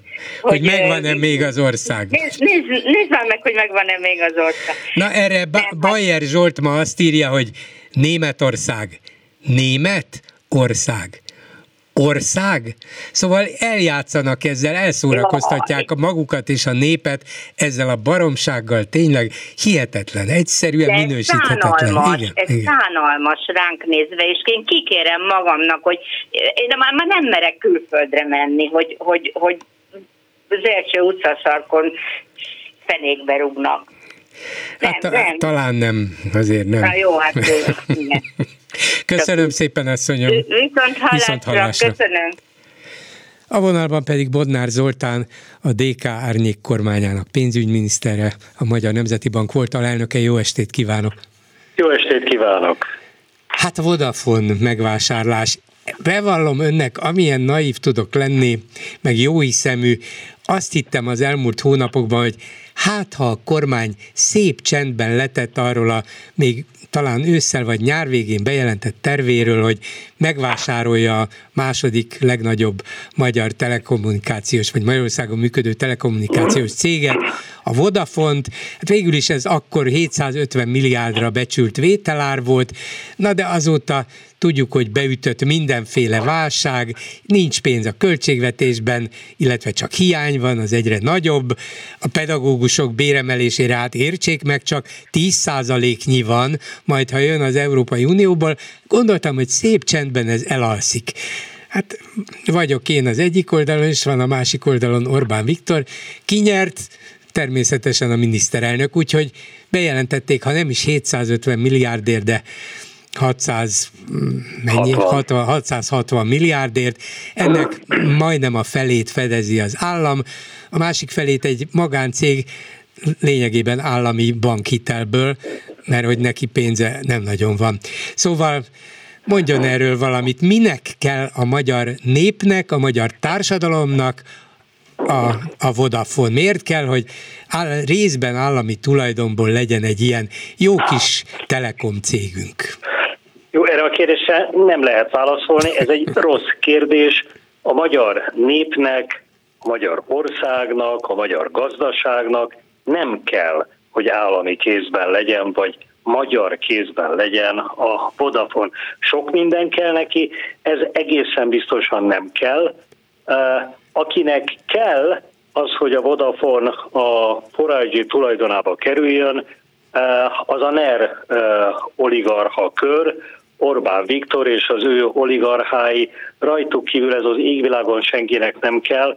A, az oligarcháknak azért kell, mert ezzel hozzásegítik az eddig is állami pénzeken hízlalt forrágyit ahhoz, hogy egy jelentős piaci szereplővé váljék, akár regionális szinten is. Orbánnak pedig azért kell, hogy könnyen gyorsan mindenféle, hogy is mondjam csak, személyiségi jogokat könnyedén megkerülve bármikor hozzáférhessen a mai Vodafone előfizetők mindenféle adataihoz, híváslistáihoz és egyebekhez egészen rémisztően kevés bizalommal lehetünk az iránt, hogy vajon ez az abszolút Orbán közeli társaság, ez mennyire fogja komolyan venni az adatvédelmi szabályokat. Szóval sokan gondolhatták azt, hogy talán itt a gazdaság helyzetét látva kiózanodik a kormány, és feladják ezt az eszelős tervüket. Ugye valóban tavaly nyáron jelentek meg az első írek arról, hogy nem 750, hanem csak 715 milliárd forintért megvenné felesben eh, a Forágyi és a magyar állam eh, a Vodafont. Ugye az ár az most lement 660-ra, de ez így is azt jelenti, hogy ez lényegében egy állami költségvetés terhére megvalósított beruhá vagy befektetés. Ugye a, a, a 660-nak a felét lényegében közvetlenül a magyar állam fizeti, a Corvinuson keresztül, ami ugye egy állami befektetési társaság. Ezt a pénzt valahonnan elő kell állítani, ez a költségvetési hiányt fogja növelni, ez az adósságot fogja növelni. Az a magáncég Ugye ez a sikeres Forágyi nevű magánvállalat, ami a neroligarchák kezében van, ez pedig megint csak az adófizetők pénzéből valósítja meg ezt a befektetést. A, a kormány a Magyar Fejlesztési Bankon keresztül 170 milliárd forintot hitelt ad a Forágyinak az ő 330 milliárd forintos fizetési kötelezettségéhez. De még a többi pénzt is, a hiányzó pénzt is hitelből fedezi, csak más hitelintézetekből. A hitelből fedezi, ugye emlékezzünk rá, hogy a Forágyi volt az a társaság, amelyik a Magyar Nemzeti Bank elhíresült növekedési kötvényprogramjában az utolsó adagot még lehívta, valóban percekkel azelőtt, hogy a Magyar Nemzeti Bank bejelentette, hogy ezt a növekedési kötvényprogramot beszünteti. Tehát lényeg, az is ugye az állampénze, az állami fejlesztési bank által adott pénz, amire egyébként a magyar kormány készfizető kezességet vállal a visszafizetésre, ez is állami pénz, tehát tulajdonképpen ott vagyunk, hogy a 660-ból legalább 500 milliárd forint az a költségvetést közvetve vagy közvetlenül terhelő összeg, és hát a maradék is a Magyar Nemzeti Bank kötvényvásárlási programján keresztül lényegében a költségvetés terheli, és van azért ugye ennek egy másik összetevője is, nem csak arról van szó, hogy ezt az írdatlan mennyiségű pénzt elő kell állítani, és ez vagy közvetlenül magát a költségvetési hiányt növeli, vagy az államadóságot növeli, de arról is szó van, hogy a Vodafonnak ezt a vételára természetesen nem csengő magyar forint érmékben kell kifizetni, hanem euróban, vagy angol fontban, az ördög ugye euróban van meghatározva a vételár, ami azt jelenti, hogy ez a 660 milliárd forint, ez körülbelül másfél milliárd eurónak felel meg. Ezt a másfél milliárd eurót kell a piacról eh, előállítani. Hát már a, a múlt héten már föl is, föl is vettek egy csomó dollárhitelt, lehet, hogy most jön egy eurós kötvény is, gondolom. Így van, így. Hát volt eurós kötvényünk eh, eh, tavaly ősszel, ha jól emlékszem, talán 4 milliárd euró körüli összegben, meglehetősen drágán, ugye egy alig több mint négy éves lejáratú hitelt vettünk fel, 5,3%-os hozammal. Most fölvettük ezt a 4 milliárd dollárnyi hitelt, ugye kötvény formájában három kötvény bocsátott ki az adósságkezelő, de hát kérem szépen ezeknek a kamata irdatlanul magas, 6-6,5 százalék körüli, a, a többi költségelemet viszont nem teszi közé a adósságkezelő, tehát azt nem is tudjuk, de ha csak ezzel számolunk, ez az összeg, ennek a kamatszolgálata évi 100 milliárd forint kiadást jelent a költségvetés számára. Tehát a, a vételáron szóval... kívül még van évi 100 milliárdos kamat kiadás, amit, amit azért nem, kell... Nem, ez, ez, ez, nem a, ez nem a Vodafone megvételével Aha. kapcsolatos hanem már, az összes, hanem a, a, a teljes, a igen. dollárkötvény kibocsátásnak ennyi a költsége, és hát nem olcsóbb a, a tavalyi eurós Igen. kötvénykibocsátás is. Tehát miközben ezzel az átkozott Vodafone ügylettel terhelik a költségvetést, növelik az államadóságot, ennek a finanszírozása végtelenül drága, és azért ilyen rettenetesen drága a magyar adóság finanszírozása, mert Orbán Viktor úgy döntött, hogy ő háborúzik az Európai Unióval, és úgy döntött, hogy nem veszi igénybe a helyreállítási alap keretében felvehető hitelt az Európai Uniótól, aminek a kamata viszont kb. 0 és 0,5 tud valami, mozog. Erre tud valami értelmes magyarázatot, mert ezt a helyreállítási programot végül jóváhagyta az Európai Unió, de mi még mindig nem mondtuk azt, hogy na jó, hát akkor kérni fogjuk a hitelt is. Hát józan észsel az ember nem mondhatja a 0 os hitelre, hogy na, fölveszem én a piacról 6 ért is, minek nekem a nulla? De nem, mi, miért várnánk józanságot ezektől a fiúktól, akik annak idején 2011-ben, eh, amikor nagy büszkén emlékezünk rá, kirúgtuk az IMF-et és visszafizettük az IMF kölcsön, visszafizettük valóban a két és fél három százalékos kamatozású IMF kölcsön, részben abból a dollár kötvényből, amit akkor kibocsátott az adósságkezelő, 30 éves lejáratra 7,25 százalékos kamattal. De az baromira jó, hogy 7 százalékot fizetünk azóta is, és fogunk még vagy 10 éven keresztül fizetni. Igen, ezúton is gratulálunk. No de, Igen. befektetésnek mennyire jó egy ilyen Vodafone, most tekintsünk el az összes politikai és egyéb szemponttól, meg attól, hogy esetleg itt beszáll az állam az összes pénzével közvetlenül és közvetve, aztán lehet, hogy két-három év múlva majd szépen eladják a, valahol a nyilván, színfalak mögött. A, igen, igen, Mészáros Lőrincnek, vagy Tibor Istvánnak, vagy ki tudja kinek, aki, akinek van telefonja és gondolja, hogy a telefonhoz vesz még egy társaságot is.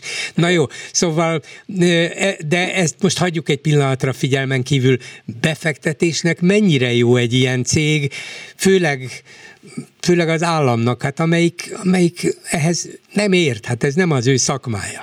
Ugye önmagában az is egy képtelenség, hogy az állam miközben a költségek döntő részét viseli a felvásárlásnál, kisebbségi tulajdont szerez, ugye 49%-os tulajdonos lesz, és a 4IG, illetőleg az ő leányvállalata, vagy az anyavállalata, az Antana Hungária lesz a, a, a, a többségi tulajdonos. Nem tudni, hogy az államnak ez megéri-e vagy sem, ez akkor fog kiderülni majd, amikor az állam kiszáll ebből a befektetésből, eladja ezt a 49%-nyi részesedést, és az lesz a kérdés, hogy akkor azt milyen áron adta el. De bolgár úr, teljesen mindegy, hogy milyen áron adta el. Ma ennek az országnak nincs szabad eh, fél ezer milliárd forintja, 500 milliárd forintja arra, hogy, befekt, hogy ilyen befektetéseket csináljon, mert egészen másra kellene ezt a pénzt elkölteni, a költségvetés pénzét elkölteni, egy, egy ilyen elképesztően súlyos megélhetési válság közepén, ahol tényleg a az emberek jelentős része napi megélhetési gondokkal küzd, és amikor arról értekezik a kormány, hogy a pedagógusok bérét azért nem tudjuk emelni, mert hát nincs pénz, meg Brüsszel nem ad, van pénz a költségvetésben, bőven van pénz a költségvetésben, arra van, amire Orbán Viktor akarja, hogy legyen. Igen, Orbán a... nem akarja, hogy szociális ellátásra legyen, nem akarja, hogy oktatásfejlesztésre legyen, nem akarja, hogy pedagógus béremelésre legyen, van helyette például Vodafone vásárlásra 500 milliárd forint. Tudja, azért nem értem, de hát miért érteném én őket 12 és fél év után sem értem, hogy politikailag még a, még a saját köreikben is jól vette volna ki magát, ha azt mondja, hogy ebben a nehéz helyzetben lemondunk a Vodafone megvásárlásáról, legalábbis átmenetileg félretesszük, és tényleg szegény pedagógusoknak nem 10%-kal emelünk, az ugye állítak 68 milliárd, hanem 20-szal vagy 30-szal, vagy hát ebből a pénzből tulajdonképpen 50%-kal is megemelhetnék, amit közvetlenül ráköltenek. Tehát nem várjuk meg, hogy az Unió mikor folyósít pénzt, hanem kezdjünk egy 30 kal és akkor még a jövő évit is tudjuk fedezni, mert ugye ez egy folyamatos kiadás, jövő évre is megvan ez a pénz a Vodafone megvásárlásából. Miért, miért nem ez, a, ez volt a magától érthetődő megoldás? Azért, mert nem érdekli őt az, hogy holnap mi történik e tekintetben. Választások 26-ban lesznek, az nagyon messze van, addig még rengeteg minden történhet, még túléljük, majd elmúlik a válság, meg lesz olcsó gáz, meg, meg mindenféle lesz, meg tömbösödés is lesz persze, mert meg a szerencsétlennek már egészen súlyos uh, uh, agymenései vannak. Uh, nem érdekli őt ez, hogy mi történik, nem most akar ő népszerű lenni, a választók emlékezete az pedig amúgy is rövid. Hát nem nyugtatott meg. Bodnár Zoltán, a Magyar Nemzeti Bank volt alelnöke, a DK árnyék kormányának pénzügyminisztere. Jó estét kívánok, viszont hallásra. Viszont hallásra. Háló, jó estét kívánok. Jó estét kívánok, én vagyok a vonalban? Igen, tessék, hallgatom.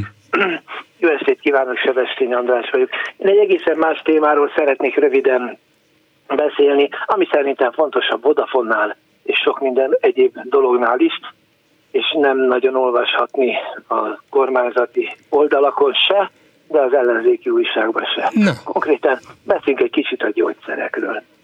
Önző vagyok, ez az én problémám. Komoly szívbetegségbe szenvedek, létezik egy olyan szívgyógyszer, amit felírtak nekem, ami életben tart. Engem, ha tetszik így mondani. Ez a gyógyszer hónapok óta hiányzik. Az egész országban hiányzik. Nincs. Nem kapható. Milyen gyártmányú a gyógyszer? Német gyártmányú gyógyszer, viszonylag új gyógyszer, tehát generikus gyógyszerei még nincsenek, uh-huh. az a neve, hogy Sotalex. Egy, amikor ne, én valamikor novemberben kerültem kórházba, sokatszor mentővédbe, stb., akkor állítottak át erre a gyógyszerre, hogy a korábbi gyógyszereim már gyengék.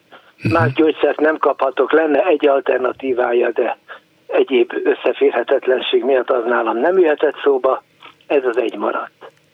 Amikor kijöttem a kórházból, még szerencsére kaptam egy levél gyógyszert ott a, a kardiológustól, szokás szerint elment a feleségem a patikába, aztán néztek rá, hogy hát ez a gyógyszer ez teljes képtelenségek nincs, nem létezik. Ez volt novemberben akkor végigjárt a környék összes patikáját, és az Uzsoki Kórház patikájában egy doboz volt. Itt beáldozta három ö, dobozra szóló receptemet egy darabra, ami 50 napra elegendő. Ezután ugye kellett íratni újra a gyógyszert. Ez egy olyan gyógyszert, amit a házi orvos még akkor se írhat fel, hogyha a szakorvosi engedélyt kapna rá, mert csak szakorvos írhatja fel. Számos olyan gyógyszer van, amire uh-huh. évente kiad a szakorvos egy engedélyt, és akkor a háziorvos az alapján egy évig felírhatja. Ezt nem. Tehát nekem kellett gyorsan időpontot találni egy kardiológushoz, hogy egyáltalán felírják nekem ezt a gyógyszert, amit tudjuk, hogy Magyarországon több hónap. Igen. Végre, végre eljutottam a kardiológushoz, megkaptam a gyógyszeremet, ment a receptet, Igen. és van még körülbelül tíz napra való gyógyszerem, és az országban azt mondják, hogy pillanatnyilag a gyógyszer importőr, ami egy állami monopólium, az pillanatnyilag február 28-ra ígéri, hogy hozzá beérkezik szállítmány. Hát én ezt már nem fogom megírni, hogyha valahonnan nem tudok keríteni gyógyszert. Na most innentől kezdve engem piszkosul nem érdekel az, világos, hogy Orbán világos. mennyi rákot zabált a, a, a Rómába, nem érdekel az, hogy mennyit Persze. költenek a Vodafone-ra, mert úgy gondolom, hogy egy, egy ország vezetőjének elsősorban ezzel kellene törődnie, de hát nem ilyen vezetőink vannak. A, ennek érdemes egy kicsit utána járni, hogy ez ez hogyan működik, mert Németországban van egyébként. Igen, na erre akartam rákérdezni, Tehát, hogy tud-e arról, hogy ott van kinyomoznom, mióta uh-huh. bejelentkeztem önöknél, azóta is folyamatosan ezt próbálom intézni. Valahol a 48. patikus, akivel beszéltem, az azt mondta, hogy létezik egy ilyen privát export-import gyógyszer valaki, akik kimennek és megvásárolják Németországba, vagy az adott Tehát helyen. a Magyarországon a, a írott magyar, receptre magyar, megvásárolják. De igen, de nem uh-huh. tudják elektronikusra. Ah, persze, igen, igen. Tehát a felhőből nem, tehát én kereshetek most újra időpontot, hogy kapjak felírt receptet, ezzel elmehetek ehhez a céghez, ők egy egy-két héten belül beszerzik ezt a gyógyszert, hát nem azon az áron, amennyi itt lenne, plusz tehát egy olyan 10-12-szeres árat lehet erre számolni, és akkor ezzel megvan oldva mondjuk további 50 napra a túlélésem. És ezzel nem egyet, na most még egy dolog, ugye sok patikussal beszéltem, az egyik azt mondta nekem kifakadva ezer, hogy uram nem fogja elhinni, 1600 olyan készítmény van, ami több-kevesebb rendszerességgel szinte folyamatosan hiányzik. A igen, tévedeti 160. Nem, valóban van egy ilyen, vagy ehhez hasonló szám. Az a kérdés, hogy ebből mennyi a, a magyar kormány vagy a magyar állam sara, mert... Szerintem mind, mert a kutya kötelesség ennek az államnak, hogyha övé a gyógyszerbeszerzési monopólium, uh-huh. akkor gondoskodjon a gyógyszerekről. Nem, Én nem 40 éven keresztül fizettem a TB járulékot, én nekem ez járna. Igen. Ha sikerült a világon a legtöbb lélegeztetőgépet megvásárolnunk, akkor, a semmiért, erre is. akkor e- erre is indíthattak volna pontosan, valamilyen akciót, pontosan. ugye? Szóval elképesztő, ami egyébként ezen a területen van. Idős én szüleimet gondoztam, gondozom most is, édesapám sajnos nemrégiben meghalt. A ő gyógyszereiknél fordult időnként elő az, hogy nem volt, és elmondták a patikával, hogy azért nem volt, mert visszarendelte a hatóság az összes kint lévő gyógyszert, mert felül kellett bélyegezni, és olyan, olyan QR kóddal kellett ellátni, ami egyedi minden egyes gyógyszer. Mint amikor a Magnónak vagy a televíziónak gyári száma van, úgy egyedi száma legyen minden egyes ö, dobozka gyógyszernek is. És ezért a patikák készleteit berendelték, bevitték, és hetekig, hónapokig nem lehetett kapni a gyógyszert azért, mert ez egy nagyon fontos bürokratikus intézmény, hogy a már a patikákban lévő gyógyszerekre is rákerüljön egy egyedi azonosító. Hát remélem, hogy sikerül az akciója, megpróbálok érdeklődni, hogy mi lehet ennek az egésznek az oka, vagy milyen módon lehetne például ilyen gyógyszereket valahol felkutatni és behozni az országba. Hát igen, igaza van, ez fontosabb mindennél. Egy, egy apróságot még elmondhatok? Persze. Tegnap a feleségemmel a Margit szigeten jártunk. És nem is, csak ott, amikor ezt láttam, jutott eszembe az a korábbi híradás, ott van egy park, ahova, hát jó, nem apró, de ilyen félöklömnyi méretű kavicsokat helyeztek el minden egyes Covid-ban elhunyt beteg emlékére. Rajta van az illető halálozási időpontja, hogy hanyadik a sorba, és hány évesen hunyt el. Uh-huh. Ha el tudni képzelni egy futballpálya méretű zöld területet, és annak a szélén mondjuk a futókörnek az e- első futókört, na az van tele ilyen kövekkel. Csak hogy meg tudjuk becsülni, mennyi az az 50 valahány ezer ember élete. Igen. Ami mind ugyanennek a kormánynak a lelkén szárad. Közben egy kollégám mit jelezte nekem SMS-ben, hogy ő, ő tudja, hogy hol lehet beszerezni ezt a gyógyszert. A műsor után meg fogom kérdezni, és föl fogjuk Nagyon hívni. Nagyon önnek, mert én, én teljesen eredménytelen voltam, pedig kórházi orvos ismerősöket is megkerestem. Uh-huh. Jó, hát ha sikerül, és akkor legalább valami értelmeset is csinálunk itt a műsorban. Köszönöm szépen, vigyázom magára. Nagyon szépen köszönöm, viszont hallásra. Mit írnak a Facebook kommentelőink? Lőrinc Csaba van itt. Szia Gyuri, köszöntöm a hallgatókat. Ha már értelmeset csinálunk a műsorban, akkor jön az értelmetlen része, erre gondoltál? Nem, nem, magamra gondolok, mindig nem más. hát pedig a kommentek egy a gyűjtés az érdekes volt. Leginkább az, hogy olyan kommenteket találtam, amiben az a vicc, hogy nem vicc. Rögtön az első egy komolyabb téma. Orbán már egy ideje teszteli a közvéleményt és az ellenzéket. Lépésről lépésre halad, és úgy látszik, senki nem veszi észre. A célja, hogy szép lassan olyan helyzetbe kormányozza magát és az országot, hogy ne legyen más lehetőség, mint kilépni az Európai Unióból. Igen, nem akarom elhinni, de már nem tudom százszázalékos biztonsággal azt mondani, hogy ez lehetetlen. Varga Judit igazságügyi miniszter beszédében azt volt képes mondani, az igazán fontos kérdésekben végül mindig magyaroknak lett igaza. Erről egy két férfi beszélgetése jutott eszébe egy kommentelőnek. Nálunk otthon minden, mi mindent megbeszélünk a feleségemmel. Minden apró ügyekben a feleségem dönt. A fontosabb dolgokban én döntök. Az eltelt 25 év alatt fontos dolog nem történt. Így van. Ez a középhatalom gondolat is megmozgatta a kommentelőket. Erős középhatalom? Ismerős nem? kérdezi a kommentelő, és felvázolja, hogy valamikor elhíresült a körkörös védelem rövid életű doktrínája, fogalmaz. A Füllajos nevéhez fűzhető elképzelés szerint a honvédségnek képesnek kellett volna lennie arra, hogy visszaverjen egy bárhonnan érkező fenyegető támadást. A teória nevetségtárgya lett, nem csak azért, mert mesés képességeket követelt volna meg, írta hozzátéve Lányi Zsolt elhíresült mondását, a magyar katona egy száz szuronyal többet ér, mint egy amerikai katona 5000 rakétával. Így volt, így volt. És lám lehet-e emlékezetes dolgokat mondani? Megmarad. Már nem merünk nagyot álmodni, kérdezi egy másik kommentelő. Miért regionális középhatalom akarunk lenni? Miért nem nagy hatalom? De, így van. Mások a szókerete részen tekintik ugyanezt. És végül már a nem teljesen komolyan vehető témákban, az nyilvánvaló, hogy Magyarországot Orbán irányítja. De ki irányítja Orbánt? A liberális háttérhatalom? Az illuminált illuminátusok? Másképpen, ki a főnike, főnöke?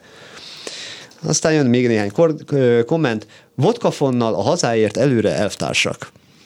Na, hát azért a vodkához ennek nincs köze, szerintem józanul döntöttek a saját érdekeiknek megfelelően. Orbán szerint mindenből ki kell maradni. Az Erasmusból pont most sikerült, fogalmaz egy másik kommentelő. Igen, ez arra utal, hogy az Európai Unió felfüggesztette az Erasmus programot olyan magyar egyetemek számára, amelyeket ezek a bizonyos fideszes alapítványok irányítanak. A jövőlátó szakkör is megszólalt, Andrei Babis gratulált Orbánnak, hogy első fokon felmentette a bíróság. A hír kelte... Fordítva, fordítva, Orbán gratulált Babisnak. Várjál, a hír ja. kelte? 2030. január 9-e. Látod, itt lelövöm a poént. Ajajajajaj, igen. Ennyi lett volna a komment szekció. A Facebookosok szellemesebbek, mint én vagyok. Köszönöm szépen. Egy hallgató a vonalban. Jó estét kívánok. Jó estét kívánok, vidéki közgazdás. Parancsoljon, hallgatom. Régen beszéltünk már, akkor ha már ö, a Lőrinc Csabának a vidám szekciója volt, akkor én is így kötök rá, hogy rájöttem most már, hogy miért nem fel annyira vajára. Na. Hát mert tömbösödünk. Mondjuk ez a tömbösödés jó magyar fordítás, de blokkosodásról beszélt Orbán, de ugyanazt jelenti mindegy. Tömb, Észak-Atlanti, tömb egyébként a nato így szokták magyarra fordítani legalábbis korábban, tömbösödés, blokkosodás, mindegy, igen, úgyhogy értettem. Igen, hát gyakorlatilag ez a marginalizálódásnak a, az előnyös retorikába helyezése, amit, amit előadott. Igen. Tulajdonképpen a kényszerű, tehát a, a, annak a kényszernek a következménye, ami, ami amiatt, hogy nem tudunk viselkedni, nem tudunk egy tartozni, nem tudunk együttműködni, és gyakorlatilag, amit az Orbán Balázs leírt a cikkében, az inkább arról szól szerintem, hogy nem mindegy, hogy kinek van mozgástere, hogy Orbánnak, vagy pedig nekünk választanak, a népnek. Hát itt Tehát, nyilván hogy, a saját mozgásterére gondol természetesen, igen. Igen, és ugye az, az hogy önálló döntése legyen meg életszínvonala, őt nem zavarják ezek a körülmények, amiben belelavírozta az országot, ezek minket zavarnak. Igen. Igen, de, de neki úgy látszik az egész politikai filozófiája erre épül föl, erre a, ahogy ezt egyszer saját maga vallotta be erre a pávatáncra Egyszer ide, egyszer oda, ezt mutatjuk ennek, azt mutatjuk annak, ezt hazudjuk, azt játsszuk. Igen. De ennek a politikának a minőségéről én akkor kicsit változtatnám, amit a Simko Edith mondott, hogy közép-fair irányít, én csak egy magánhangzót a végéről változtatnék meg. El se tudom gondolni, mire, gond, mire gondolt ön, de jó. És akkor, ha már a Vodafone-ról megkérdezett Vodnár urat, gyakorlatilag itt is ez a gondolkodásbeli különbség. Tehát persze picit demagóg, hogyha a, a nagyságrendet összehozzuk a pedagógus béremelésekkel, tehát a Orbán nézőpontjából a pedagógus bérek az egy nem erőszakos, nem magáért nem igazán kiálló rétegnek a bérét emelni meg, ami az országnak egy költség. Tehát ő, ő neki egy költség, úgy mondja, az ellophatót csökkenti. A Vodafone az meg egy fejős tehén. Tehát nem is az, hogy egy cég, meg egy nyereség, ugye azt, azt feszegették, hogy most nyereséges vagy nem nyereséges, ugye meg kell azért nézni, hogy ki, ki az a szolgáltató, akinél az állami hivatásos tisztviselők, katonák, rendőröknek a telefon számai vannak. Tehát az, akiket az állam tud kötelezni, hogy melyik társaságnál kössön, illetve köt nekik egy valamilyen csomagos szerződést, akkor ez egy tuti biztos, nem csökkenő mennyiségű bevétel, és akkor ez ugyanolyan, mint az autópálya koncesszió, hogy egy állandó, dedikált előfizetőkkel rendelkező bevételforrás. Hát igen, valószínűleg valami ilyesmire játszanak, hogy egy hatalmas tömegeket érintő, hatalmas állandó bevétellel, és még a, a, az árakat is ők határozhatják meg, és, és ott az államnak is elég döntő szerepe van. Igen, biztos, hogy valami ilyesmi van mögötte, de hogyha egy kicsit tágabban nézzük, gondolom ön is így gondolja, az az országnak volna, a társadalomnak volna jó befektetés, ha tanárokba investálna. Persze, ők, ők, ők meg magukra gondolnak, hogy nekünk ez nagyon jó beválik. Hát igen, ez, ez viszont már megbeszélésre került, hogy ez egy négy évnél hosszabb távú gondolkodásra vallana, ami igazából ez a választásról választásig történő nem illik vele. Igen. Így van. Köszönöm szépen. Én is köszönöm, hogy hívott. Viszont hallásra. Viszont hallásra. Háló, jó estét kívánok! Jó estét kívánok, Varga Anikó vagyok, és ahhoz a kérdéshez szeretnék hozzászólni, hogy középhatalommal készülünk válni.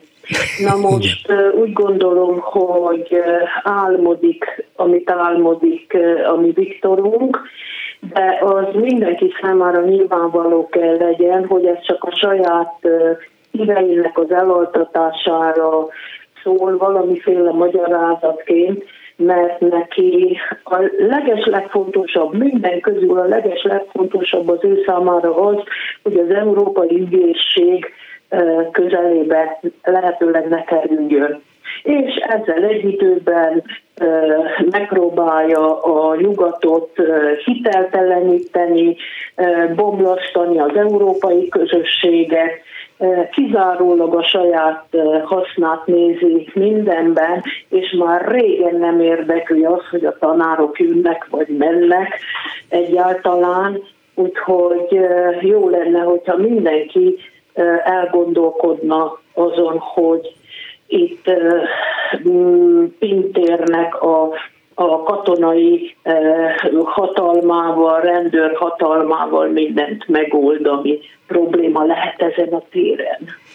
Nekem mindig az jut eszembe, hogy de miért jó az egy kormánynak, akár Orbánnak, hogy állandó nyugtalanság van az oktatásban. Jó, ez nem fogja a rendszert megbuktatni, megdönteni, ahhoz kevesen vannak, és ki tudja, hogy mikor válik általánossá, ha egyáltalán a tiltakozás, de hogy gyakorlatilag minden héten van valami, és erről azért az ország tudomást szerez. Lehet, hogy sokan legyintenek rá, vagy idegesek is tőle, de azért egyre többek kerülnek valami közvetlen kapcsolatba ezzel, hogy az én iskolám, a gyerekem iskolájába, vagy a szomszédtól hallom, valami nincs rendben, és ilyenkor ők azért szoktak reagálni, ehhez képest ezt csak tolják el maguktól érthetetlen módon.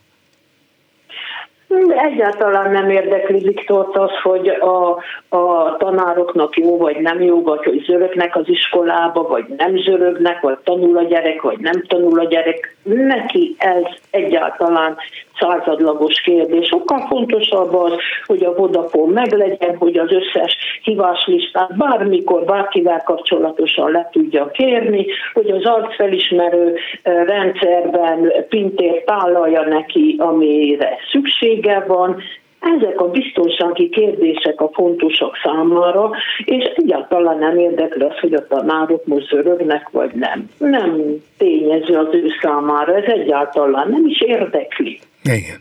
Hát valószínűleg így van, mert különben nem azt csinálná, amit csinál. Így, így van. van. Na most, hogyha a társadalom ezt látja, és tudja azt, hogy egyre inkább masíroznak bele abba a abba a négyzethálós rendszerbe, amiből bármikor bárkit kiemelnek, anélkül, hogy a többi észrevegye, és, és bábuként kezelhetnek minden embert, és ezt a társadalom tűri, akkor ezek után nincs mit mondani. Akkor azt mondjuk, hogy ez van. Hát igen, ezt sokszor mondjuk, de azért, de, de azért amikor beletörődünk, még, még mindig titkon reménykedünk abban, hogy ez nem tart örökké, és ha jön egy új ügy, egy újabb disznóság, egy újabb botrány, akkor, akkor megint sokan elkezdenek felhorgadni, hogy na hát azért ez nem, nem maradhat így. De... Persze, mindenki elmondja magáét, hogy nem maradhat-e. Na hát ezt nem gondoltam volna. És még eljön a 89 is. Na hát ezt igazán nem gondoltam volna. Ilyen stílusban menegetünk előre, amíg apunak, anyunak az állása megvan, a valamennyi, valamennyi pénzt is kap, hogy, hogy 20-áig vagy 15-ig elég legyen, aztán azután már esznek rizslevest vagy akármit. Hát ma, ma, majd lesz jobb is. Így van. Így, Igen. E, amíg ez így megy, én, én nem tudok mit csinálni, 72-73 éves vagyok, és, és nyugdíjas tanár, tehát tőlem nem függ a dolog, Igen. illetve annyiban függ, hogy kiállok, és ha kell, aláírás gyűjtök, és, és kampányolok, és ott vagyok minden megmozduláson, de ez akkor se az én dolgom lenne, hanem, hanem valaki férfias szellemben kéne, hogy odaálljon. Hát igen, nem is kevesen kellene, hogy odaálljanak. Köszönöm szépen minden Köszönöm jót. Szépen. Még csak annyit, igen. hogy, a, hogy a, a mi árnyék kormányunk, én nem tudom, hogy minek van, hogyha ebbe pont úgy dumál bele, mint én a nyugdíjamból. Köszönöm szépen. Én is köszönöm, viszont hallásra. Háló, jó estét kívánok! Jó estét kívánok, Bolgár úr! Én alapvetően a Vodafone témát szerettem volna hozzászólni, de hát a többit is érintenünk kéne, igen, csak szerintem, csak nem tudom mennyi időnk lesz majd egyáltalán beszélgetni. Végre a Bodnár Zoltán volt az első, aki bemutatta azt, hogy miért csak 49%-os részesedése lesz az államnak egy olyan kivásárlásba, cégkivásárlásba, amiben több száz milliárd forintot beleül, és megint egy magáncéget fog ezzel gazdagítani, a magyar állam és a magyar nép rovására. Tehát ez már szerintem a lehet, hogy nem kéne mondani, de a hazárulás eset, amit folyik most már komolyan. Tehát, hogy most már nyíltan támogatnak több száz milliárd forinttal magáncégeket. Azt hiszem, még ő se kérdezte meg, illetve nem tudni, mert elválhat a a részesedés százaléka és a szavazati jog, hogy ezért a 49 százalék a magyar államnak vajon hány százalék szavazati joga van egyáltalán, mert neki döntő szavazati jogot kellett volna szerezni, Igen. ha már ennyi pénzt beleül ebbe a cégbe. Igen. Akkor, amikor ez ennek igaz. máshol tényleg jobb helye lenne, ugye? Ez igaz, de azért ismerve Orbánékat, ez úgy megy, hogy az a kiválasztott magáncég, amelyik lényegében csupa kormányzati hát, hitelből, illetve hát a kormányhoz közel álló banki hitelből építette föl magát, és most is hitelből építkezik tovább. Ez annyi szálon függ a kormánytól, vagy Orbán Viktortól, hogy akkor se csinálhat semmit önállóan, hogyha véletlen a szerződésben az van, hogy, hogy az övék a, a döntési jog szinte mindenben, és az állam a 49%-ával maradjon csak csendben, mert azt fogja csinálni, amit Orbán Viktor rendel, vagy parancsol neki. Persze, csak ebben a helyzetben majd Orbán meg a kör azt fogja mondani, hát én nekem nem volt döntő befolyásom, nem tudtam mit csinálni. Pontosan ez a lényege Igen, ennek, hogy Igen. majd a felelősséget ne kelljen neki vállalni, amikor bagóér az egészet átjátszák a családnak, a rokonoknak, a barátoknak. Na fele már ugye ott van. És ehhez kapcsolódna hát az ellenzék is, meg az Orbán maga is, hogy az Orbán és körei semmi máshoz nem értene 20 éve, csak a jogászkodáshoz. De ebbe az utóbbi 12 évben ez most már nagyon nyilvános, se a közgazdasághoz, se a agráriumhoz semmihez nem értenek, csak ahhoz, hogy hogy jogászkodják ki maguknak az állami vagyont, a közpénzt. És ez, tehát ez most már totál felháborító, és ugye mondta, hogy hol az ellenzék, meg hogy egy valamit szerintem mindenki lát már, csak erről nem nagyon beszélünk, hogy az ország fele az Orbán utálja, a másik fele meg a Gyurcsány. Tehát a Gyurcsányjal és ezzel, hogy ő most előtérbe jött, és tényleg erősödik a pártja, és azt mondta, hogy hogy fog össze az ellenzék, vagy hogy nem, egyszerűen ellehetetleníti a többfűvi kispártot, mert azoknak a tehát azok már olyanok, mintha nem is lennének, miközben a Gyurcsányjal nem lehet az Orbánt leváltani. Ez a két ember együtt most már 30 év alatt a rendszerváltás óta tönkreteszi az egész országot. De mondjuk én a Siffert is ebbe belekeverném, mert amikor a lehet a politika bekerült a hatalomba és a parlamentbe, neki, mint ellenzék, nem az volt a fő dolga, hogy a Orbán a hatalomban volt, hogy a kormányt nézze, hogy mit csinál, hogy csinál, hanem egyből a Gyurcsányt betámadta, ugye? És akkor Gyurcsány is persze előre menekült, és nem hátra, mert ő akkor ki akart vonulni egy kicsit a politikából, hát erre mégiscsak beült a parlamentbe, az MSZP-t is szétverte meg mindenkit de hiába nő, akármennyire is nő, annyira nem fog tudni az ő pártja, és annyi okos ember ott van most abban a pártban, és ma ugye mennek be a Momentumból is, meg hol minden, nem fogja tudni Gyurcsány pártja, nem fogja az Orbát leváltani. A többi kispárt meg elhiteltelenedett ebbe a pillanatban. Hát sok igazság van abban, amit mond, de azért az mégiscsak egy teljesítmény, hogy Gyurcsány aki majdnem eltűnt a politika sűjesztőjében, mégiscsak ki tudott onnét jönni, és fölépítette az ellenzék nem olyan nagy, de mégiscsak legnagyobb pártját. És, és, és most ezzel Tehát ki jó, segíteni, ne, Most még nem, de, nem de azt mondja, hogy reménytelen, többséget szereznie újból? Igen, igen, igen. Erre, hát és nem is kellene ugye többséget szerezni, mert az a vissza, hogy a kisebbségből lehet már kétharmadot csinálni, és e- ez is az ember kedélyékor ne, nem csak a, a, a kormánypárt mondja meg a fideszesek, hanem ellenzékiek, újságírók, riporterek, mindenki. Hát már harmadszor győzött kétharmaddal csodákat. Egyszer győzött valóban az elején kétharmaddal, mikor leváltotta a Gyurcsánszán bajnai kormányt, és utána soha többet, mert 47 egész valami, meg 48 valamivel kétharmadot csinált magának, és ehhez az ellenzék asszisztált. Ehhez is többek között. Hát igen, és most legutóbb 52 valamennyivel csinált kétharmadot, hát de mindegy, igen. igen. Na de az de is, az, hát az, az is 52 egész. Tehát Orbán ezt is kijogászkodta, mint minden más, hogy ne kelljen neki koalíciós partner, mert ugye azokban mindig belebuktak. Azokat szépen azt eltüntette a, a, a Torgyán pártját és a kisgazdákat, aztán a Dávidi vajáikat, és érdekes módon akiket ott beszalámi, azoknak a szavazói, mert többiet mi is ismerünk, elkezdtek a Fideszre szavazni. Hát szóval... Hát igen, hát végül is az erőhöz mentek. Köszönöm hát szépen. Igen. Köszönöm asszonyom, viszont hallásra. Kérem, viszont hallásra. Ezzel a megbeszéljük mai műsora véget ért. Készítésében közreműködött Král Kevin, Lőrinc Csaba, Szabó Csilla, Simon Erika és Csorba László.